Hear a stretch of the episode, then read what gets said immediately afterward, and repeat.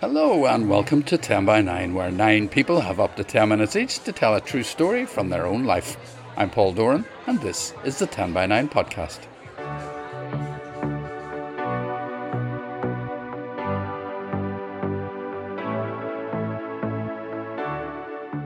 Well, we've got Halloween sorted, so I guess we'll be looking to the next big festival. But it's winter after all, so the ghosts and ghouls are still out there. Was he still playing? Or had he really changed into some monster? What was real? And the preacher man invites those who want this gift to stand, this gift from the Holy Ghost Day, the new language of love. Okay, prepare for prankster parents and the gift of Kawasaki. It'll all become clear once you've heard our three stories. Yes, three. First off, let's go back to March of this year. And people often say to us they have a story, but it's not 10 minutes long, or they'll say they could never speak for 10 minutes. And we point out to them the 10 minutes is a limit, not a target. And we've had many excellent shorter stories. Well, here's one of them. Comes from a 10 by 9 veteran supporter. I hope she won't mind that. It's Margaret McClory. She told it in the black box in Belfast when the theme was reality. Take it away, Margaret. My dad was gentle and kind. I say this because um, what you're about to hear doesn't portray that, um, but he was. And for this mess, for this story, I hope there's no social workers in tonight. Um, he was a fan of horror films, black and white horror films, and as children of eight, nine, and ten, he let us watch them with him. Parental guidance, I suppose you'd call it today. By twelve, we had watched the birds. A chill runs down my back when I see crows gathering. We were watching black, a black and white film on the edge of our seats. In the dark basement, a coffin lay. A damsel in distress trying to find her way out. A creaking noise. The coffin was opening. The damsel screamed. We all screamed. The film moved on to the next scene. Someone was still screaming. Who was it? My sister, mouth wide open, curled in a ball, screaming. Another black and white horror film. People had been murdered, cut into pieces. The pieces wrapped in brown paper, tied up with string, but it wasn't the sound of music. And the body parts were stored in a freezer. The freezer lid opened, and out came, one by one, the pieces of body, each in the paper wrapping. They wriggled and crawled along the floor to their next victim. After the film, as we lay in bed afraid to close our eyes, for fun, my gentle, kind dad wrapped his arm in a paper bag, lay on the floor outside our room, and wriggled his arm into the room. We screamed and screamed. In my child's mind, it was going on for far too long. Was he still playing, or had he really changed into some monster? What was real? This monster scaring us into thinking he had some way been transformed and changed forever? Or the warm memories of nights we could go to bed in a house with no central heating. On these nights, we plugged in our six feet long heater. We got ready for bed and jumped in, shouting to Dad that we were ready. He'd come up, lift our blankets off the radiator, and lay them on top of us. Snug as a bug in a rug. I can still feel the coziness now. Many years later, we were both dealing with the reality of illness. We travelled to the hospital each week for treatment. The hospital cafe didn't sell cherry scones, his favourite, so I brought them with me on our weekly visits. We bought tea and enjoyed sitting under the sign which read, Only food bought here can be consumed here. on the many trips to the hospital, there was loads of time to talk, but we were never good at talking about feelings. So what was I to do now? Was he scared? What was going on in his mind about all of this? I clumsily tried to ask, but he wasn't for answering. He just noticed how colourful the flowers were, how his memories were golden, golden days, he would say. As I listened at his wake, I discovered just how kind he was. Things and stories I had never known about, how much he had quietly helped people he was indeed gentle and kind. And he was buried two days just before the first ever 10 by 9 here that I was at. And the theme of that night was love.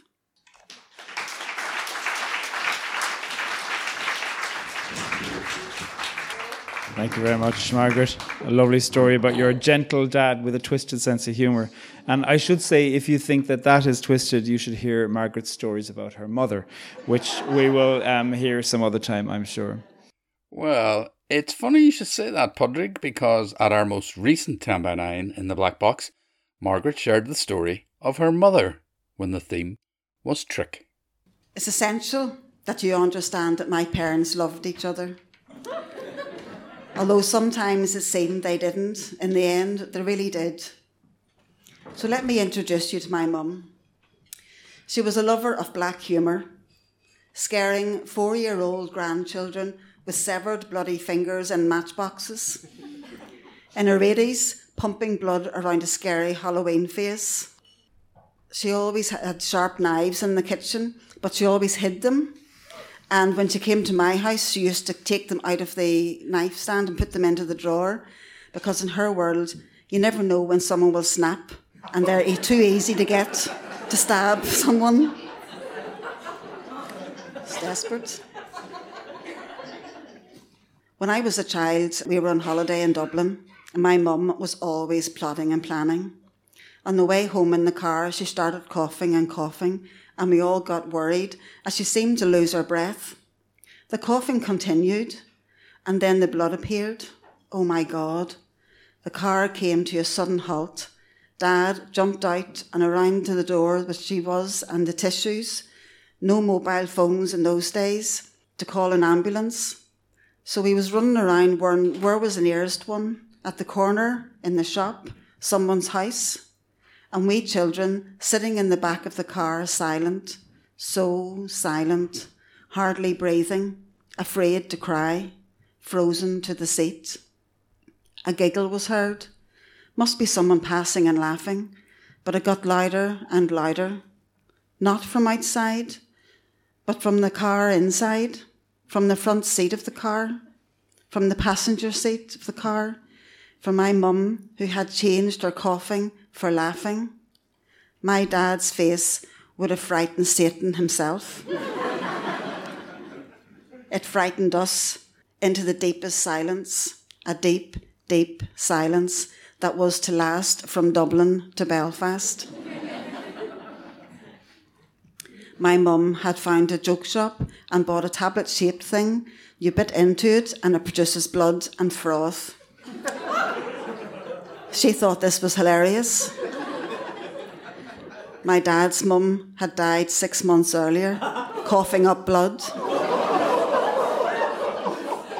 How she laughed. it's terrible. we never did. Until the day she died, she laughed, and we never did. Our response was always, No one is laughing. It's not funny. And how she laughed. And I'm sure she's still laughing. My dad died in September 2011.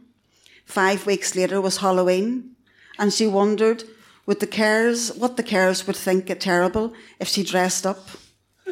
So she did dress up, a long grey wig hanging over the back of her wheelchair, and a pumping blood mask. On the day she died, my sister and I sat at her bedside, chatting, laughing, holding her hand. Her breathing changed, and we called a nurse who explained it wouldn't be long now. We sat again, chatting, but watching and counting between breaths. One, two, three, one, two, three, four, five, each space between the breath longer and longer. We counted and looked at each other. This was it. No more breaths. We waited and nothing. I pushed the bell to call a nurse, and at that exact moment, she loudly breathed her last, and we laughed. Oh, how we laughed! it's terrible. My mum had got the last laugh, scaring the life out of us. God rest her.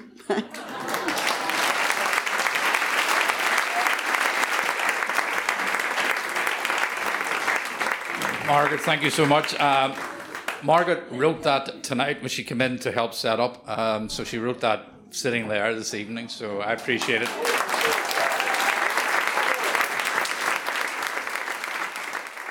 Oh, Margaret McClory, thank you so much. And it's true, she pulled that story together on the night. You are a star. And if you think you can follow in Mags' storytelling footsteps, then get in touch through our website 10by9.com. We are always looking for storytellers or contact us through our social media channels. Okay, on to our third story, and we were in Portstewart as guests of Flowerfield Arts Centre on October 28th when the theme was ghosts. Here's 10 by 9 regular Paul Hutchinson. Well, hallelujah, here I am at 20, looking well, looking to belong, longing for connection, hoping for comfort in my own skin.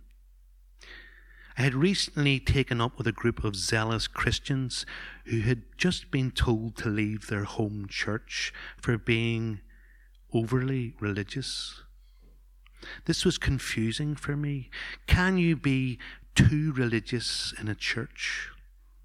It appears you can. These lovely bunch of faith fanatics were, wait for it, clapping in church services they were not clapping at the minister's witty sermon. They were not clapping at the announcement about how much money had been raised for the starving orphans in Africa. No. They were clapping during the singing, during what religious people call worship. And they had been told not to clap in the future, and they had clapped, having been told not to. I understood the disobedience in the face of a musty authority. What I didn't get was the serious hoo ha about clapping. Was it right or not? Was God that desperate for applause? I was confused about this nitpicking theology, but I liked the idea of a rebellion because I am 20, looking to belong, longing for connection, hoping for comfort in my own skin. And so, having been told to exit their home church, this bunch of clapping Christian rebels went looking for a new spiritual home. And this was the time of house churches and the charismatic movement. So there were plenty to choose from, but there were no brochures. You had to go and experience it yourself. And this group of eager, clap happy evangelicals, mostly my age, there's one over there. Coming out now. Talked about a house on the Newtownards Road, a large detached townhouse, and of religious meetings that went on there. And he talked about visiting and seeing if this was a place that they could call home. I went along, hoping someone knew more than I did. And we arrive at this huge townhouse, and it's packed with people who are smiling that like they are drunk or who have won the pools. And I am both suspicious and curious about so much smilage. What do they know that I don't? And how do you behave around people this smiley? I smiled back, eager to blend in, to belong. We were welcomed into the main living room where two blokes played songs I didn't know about God on acoustic guitars. They sang with their eyes closed and their faces pinched either in agony or delight. And this meeting had not got the memo about clapping during worship. And so every up tempo tune seemed to be an Olympic tryout for the loudest clapper event. Clapping in time didn't seem to matter. Volume was the guiding rule. There were chairs for sitting, but people stood for the singing. I stood for the singing. I was a quick learner. And people raised their hands as if they were trying to hold up an invisible collapsing roof. There were tears of probably joy as each song went on and on with the minimal Jesus is the best lyrics repeated over and over and over. There were no hymn sheets for a reason, because Jesus was apparently the best. And then the guitars were laid to rest, and we all sat down as a man in his fifties stood to speak about Jesus and God and how Jesus was all about freedom. It was a freedom talk. And I am 20, looking to belong, longing for connection, hoping for comfort in my own skin. And the man talking, the preacher man, looked at me during his talk, and I looked away, awkward. What did he know about me? What did he know about God? But I was responding to all this talk of freedom because I wanted to be free. The man talked about all or nothing, and that was me. I was nothing, and I wanted it all, or at least something. And then the man said something about a ghost, and I wasn't so sure about that. Because usually a mention of ghost brings something scary. He said that a ghost was present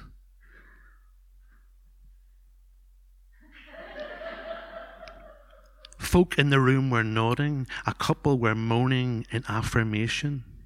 I saw the nods and heard the moans, but I couldn't see or hear a ghost. The preacher man said it was a Holy Ghost. Did I want to meet a ghost, holy or otherwise? I looked over at an attractive brown eyed girl. Please don't start singing that van song. And she smiles at me like she wants to kiss me. But this is not that sort of meeting, so maybe I am misreading the situation. Because this is not a nightclub. We're catching someone's eye led to dancing and stuff. And by stuff I mean, well, you know because I am 20, looking to belong, longing for connection, hoping for comfort in my own skin. And then Preacher Man says that the Holy Ghost is here to give us gifts, and that one of those gifts was the gift of tongues.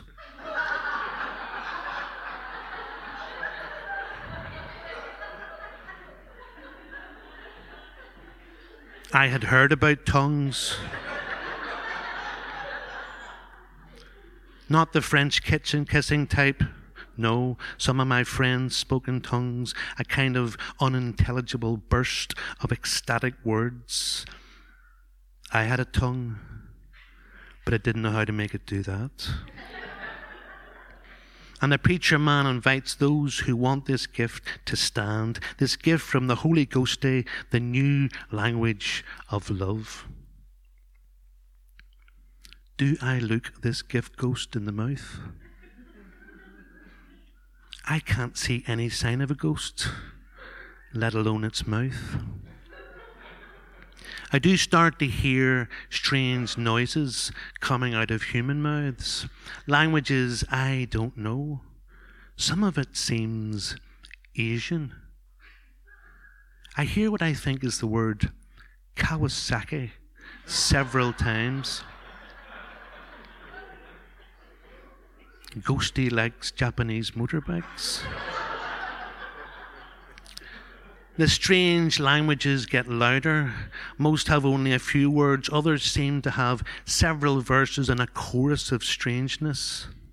Step forward, says Preacher Man. Step forward and receive.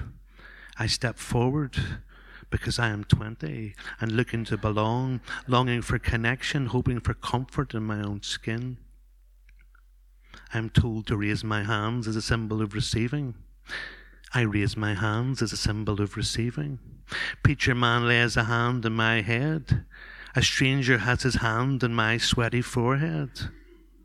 Maybe this level of awkward is part of the sacrifice. The noise level in the room is now reaching some kind of hysterical mayhem. But maybe it was the sound of heaven having a party.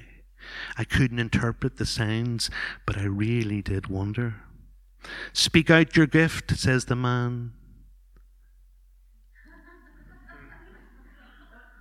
Nothing. Speak it out. Nothing. Let's lift our voices and help this brother to receive his gift. Speak it out. Nothing. Wrong. There's now a titanic expectation to demonstrate that I wanted to receive the Holy Ghost Day, who was a God, only not God.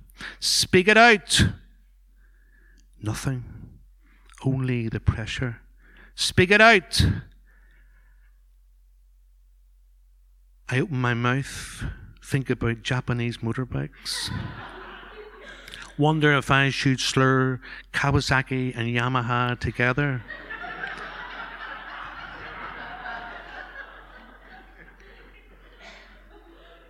And fake speaking in tongues.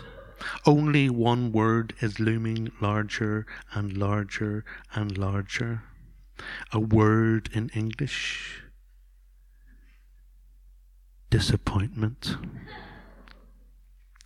The preacher man smiles and says, The gift will come, give it time.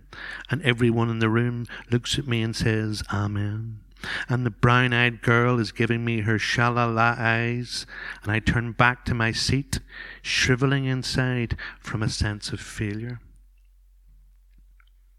And because I am 20 and looking to belong, longing for connection, hoping for comfort in my own skin, I go back to the haunted house the next week.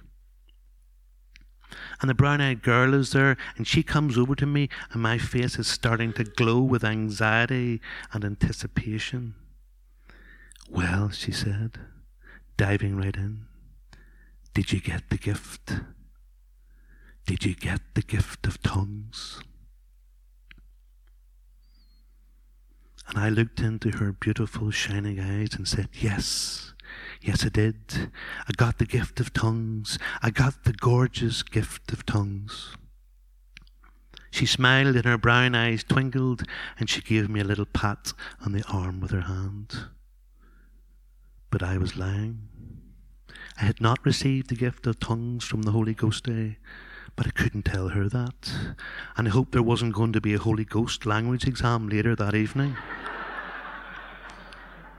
because I would have failed. I would have known how to kiss the brown eyed girl's beautiful lips.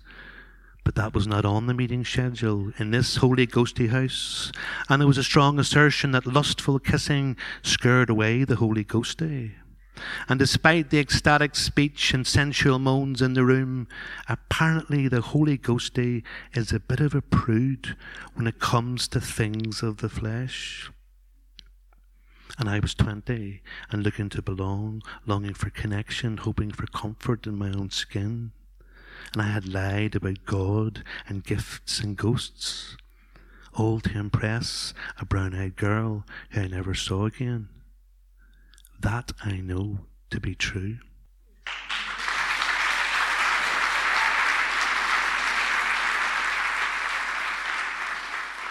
Thank you so much, Paul. Brilliant as always, and you really closed out the evening in Port Stewart beautifully. Thank you.